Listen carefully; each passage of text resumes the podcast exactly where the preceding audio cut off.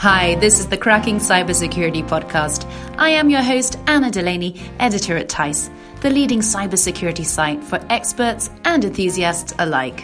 On this week's episode, we go back in time to the end of 2018, where I met with cybersecurity company Tanium's CEO, Orion Hindawi, and Chief Product Officer, Ryan Kazanciyan, at their yearly conference, Converge, in Washington, D.C.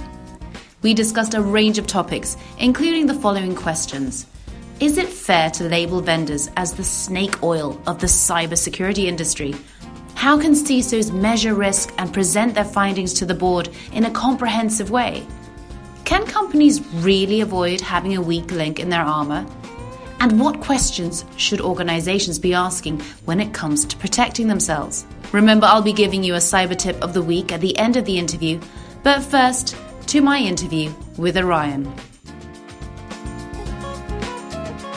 There's a bit of talk about the vendor being the bad guy in the cybersecurity world, and everybody's got a latest product, everybody's got the solution.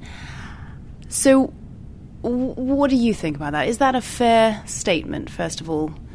Yeah, 100%. I think our industry is one of the most snake oily industries in the world. So if you talk to every little startup, and somebody told me recently that there are 3,000 of them, and you ask them what they do, they solve, in almost every case, a tiny little sliver of the problem. But it's important enough in their mind that you should buy another one. And what our customers have been forced to do as a result of this industry, in many cases, is buy 50 or 100 point solutions that they're supposed to deploy and manage and upgrade and integrate and run consoles for and train people on, and it's completely unsustainable. If you look at our biggest customers, the ones that are spending literally hundreds of millions of dollars a year on cyber, they can't make it work. And if you look at the tier down where they're spending just tens of millions of dollars on cyber, it's completely broken. So I think the cybersecurity industry has misled our customers. I think it's told them that things like prevention were going to automatically solve the problem. I think our customers are wisening up to the fact that that's just not true. I think that our industry has told them that they need to have all these products and that it's their job to integrate them. Again, I think that's not true. I mean, Tanium was essentially founded around the concept that there's a better architecture for the platform.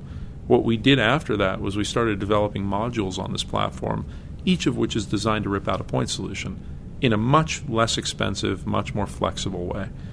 And I think vendors deserve exactly the reputation that you just described. I think that, in fact, our industry has really failed our customer.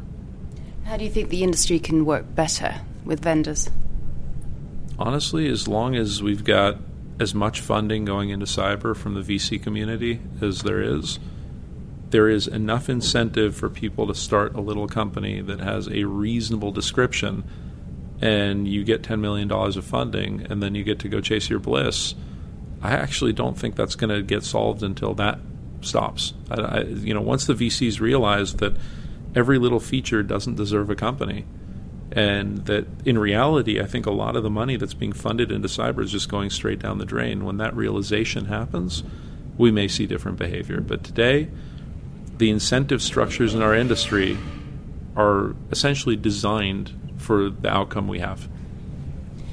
And what are the greatest problems that you think are currently happening? What are the greatest challenges? So I think that every customer we have is being attacked successfully every day. And if you don't think you're being attacked every day, then your detection mechanism isn't good enough. And if you know that you're being attacked every day, the whole idea that you can prevent everything and it'll just, go away, at this point, you must understand that's not true. So what we've been explaining to our customers, and what I really believe is true, is that the goal should not be prevention, it should be resilience. So in the end of the day, if you're going to be attacked every day, and importantly, if operations is going to have an outage every day too, because somebody misconfigures something, or an upgrade doesn't work, or somebody kicks a power cord, or whatever it is, the goal needs to be to make your environment resilient enough that when bad things happen, they happen less frequently, sure, but they have a lower amplitude, so they don't knock the whole business over. They may be an annoyance instead of a disaster, and they last less time. That goal of shortening the window of outage and making the amplitude lower needs to be the goal, because there will be successful attack every day and there will be operations outages every day. We just hope that they're low amplitude, that, you know, kind of the analogy is that it's the common cold, that you don't have to go to the hospital for it. It may be a little bit annoying. You get a sniffle, but you recover, instead of a really onerous disease, which I think, unfortunately, in the Fortune 100, there have been multiple cases that are very public in the last year where big companies suffered months and months of really painful outage because they didn't have resilience, because when they got sick, they got really, really sick. Quantifying risk can be tricky, especially when presenting to the board. How do you advise this can be done well? So we get called into board meetings all the time to educate the boards of companies or the operating committees of companies. And the first thing I would say is there needs to be basic awareness of what cybersecurity means and what drives cybersecurity or lack thereof. So things like patch state, which I think people who've been in this industry have recognized for a long time, if you're not patching your computers, I don't care what else you're doing, you're going to get really, really bad breaches on a regular basis. You require no creativity from your attacker if you're leaving known critical vulnerabilities open for an extended period of time to let them in. So asking the right questions, educating them on what the right kind of leading indicators are for good success. So is multi-factor actually enabled everywhere? Is disk encryption actually enabled everywhere? Do you have a really good asset inventory? These are basic questions, and they're verifiably, provably data-driven questions. So instead of feelings, you know, do we feel like we're secure is not actually a good question. Here are the 5 or 6 vectors that we really should be paying attention to, and let's track them on a repeated basis using data to see if we're getting better.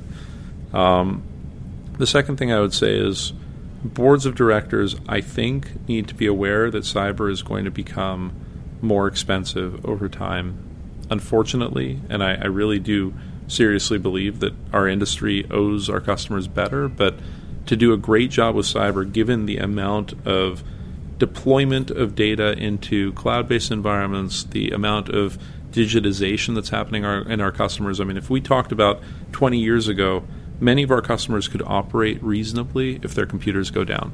Today, I don't have a single customer, and I'm not sure that I can think of a customer that is large where if their computing system went down, they'd be fine, or they'd even be in business. And so, you know, I think boards need to just be aware that this has become such a critical element in their business that they need to actually fund it as if it's existential. And I think, you know, bringing in experts, not to sit on the board, because honestly, like, I don't think that's necessary, but to educate the board periodically on what the trends have been, I think they find very interesting and very helpful. There's a lot of unknowns about the future. I mean, there are always unknowns, but particularly in cyber, whether you're talking about cyber warfare or you're talking about data privacy or you're talking about quantum computing. Yep. How hopeful are you?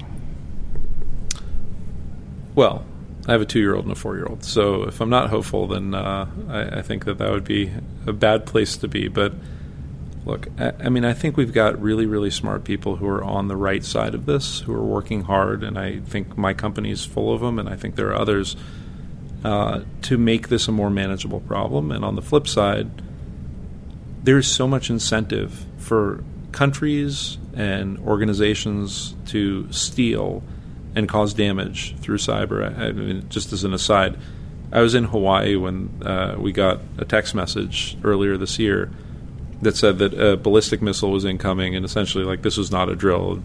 They didn't say you're all going to die, but they kind of meant it.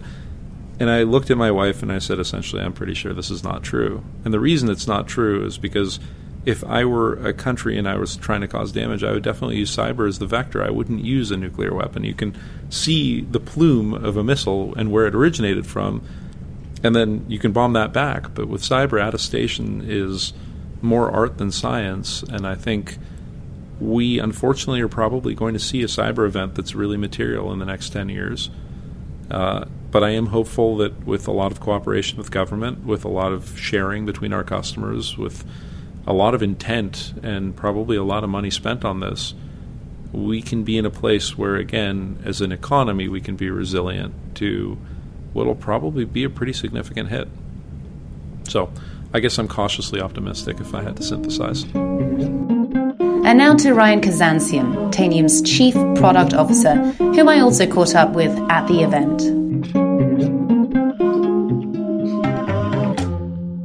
I was talking with Orion yesterday about, you know, vendors being the snake oil of the whole of the industry.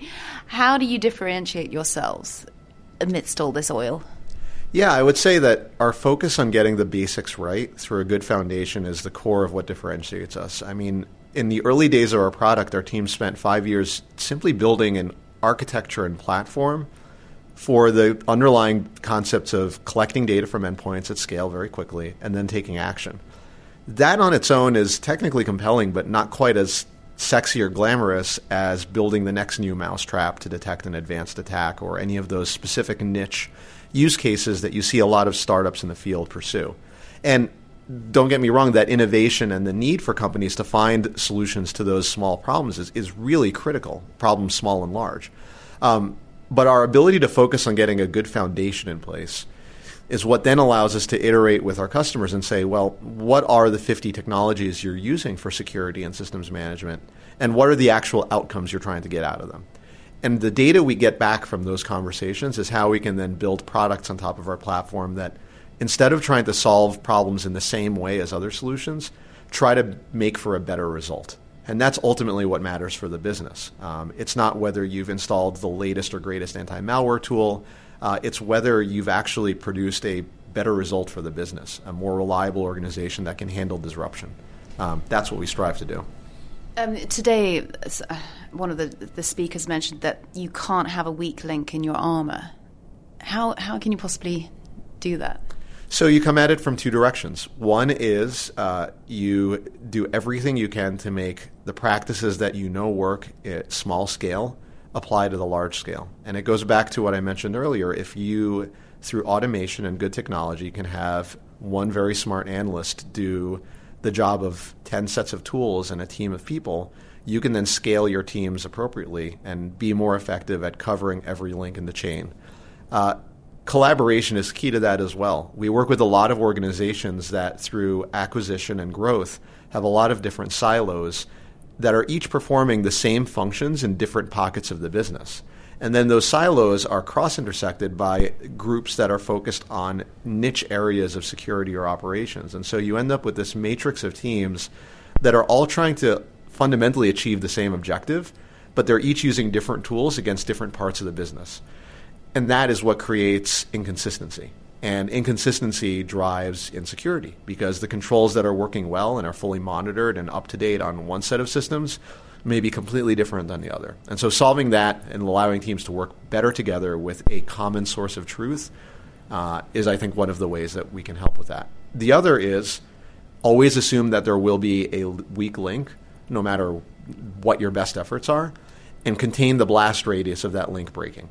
So we see a lot of organizations where you'll hear in the news that because of one vulnerability in one system, or because one user opened up an email that they shouldn't have opened up, that led to an enterprise-wide breach, or that because of one bad patch, a critical business system went down and then the entire business suffered. That fragility is unsustainable, that sort of domino effect that often occurs when there is a disruption. And so planning for and understanding the dependencies in your environment can allow you to then engineer around them so that when something does fail, it's much more contained.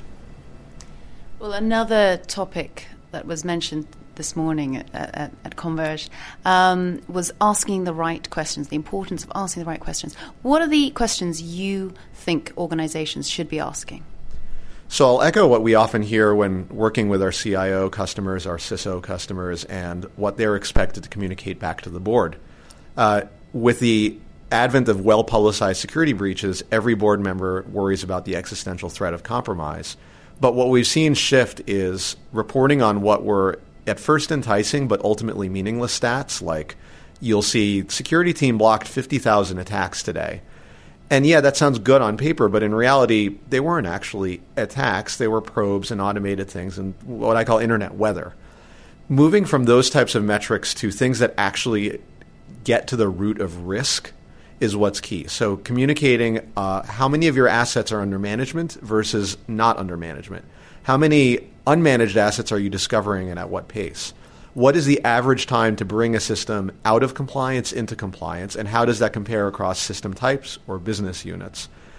If you start taking that more holistic view of risk and pair it with some of the actual meaningful stats around, are we being compromised? How long does it take us to recover? What's the impact? Then you have a much more complete view of your security and risk posture than when you take a very narrow attack-focused, security incident-focused perspective. And I think that's what a lot of boards learned through trial by fire when WannaCry happened, because WannaCry exposed the gaps in systems management and patching that I think at an executive level, a lot of people assumed had already been solved. Like, how is it that a patch that is 3 or 4 months old isn't fully deployed in an environment that has spent millions, if not tens of millions of dollars on IT?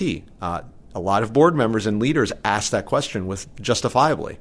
And so that forced a revisiting of the technologies and processes in place, and drove a lot of what we work with companies on today, which is taking processes that are take months to complete and turning them into things that you can do in a couple of hours.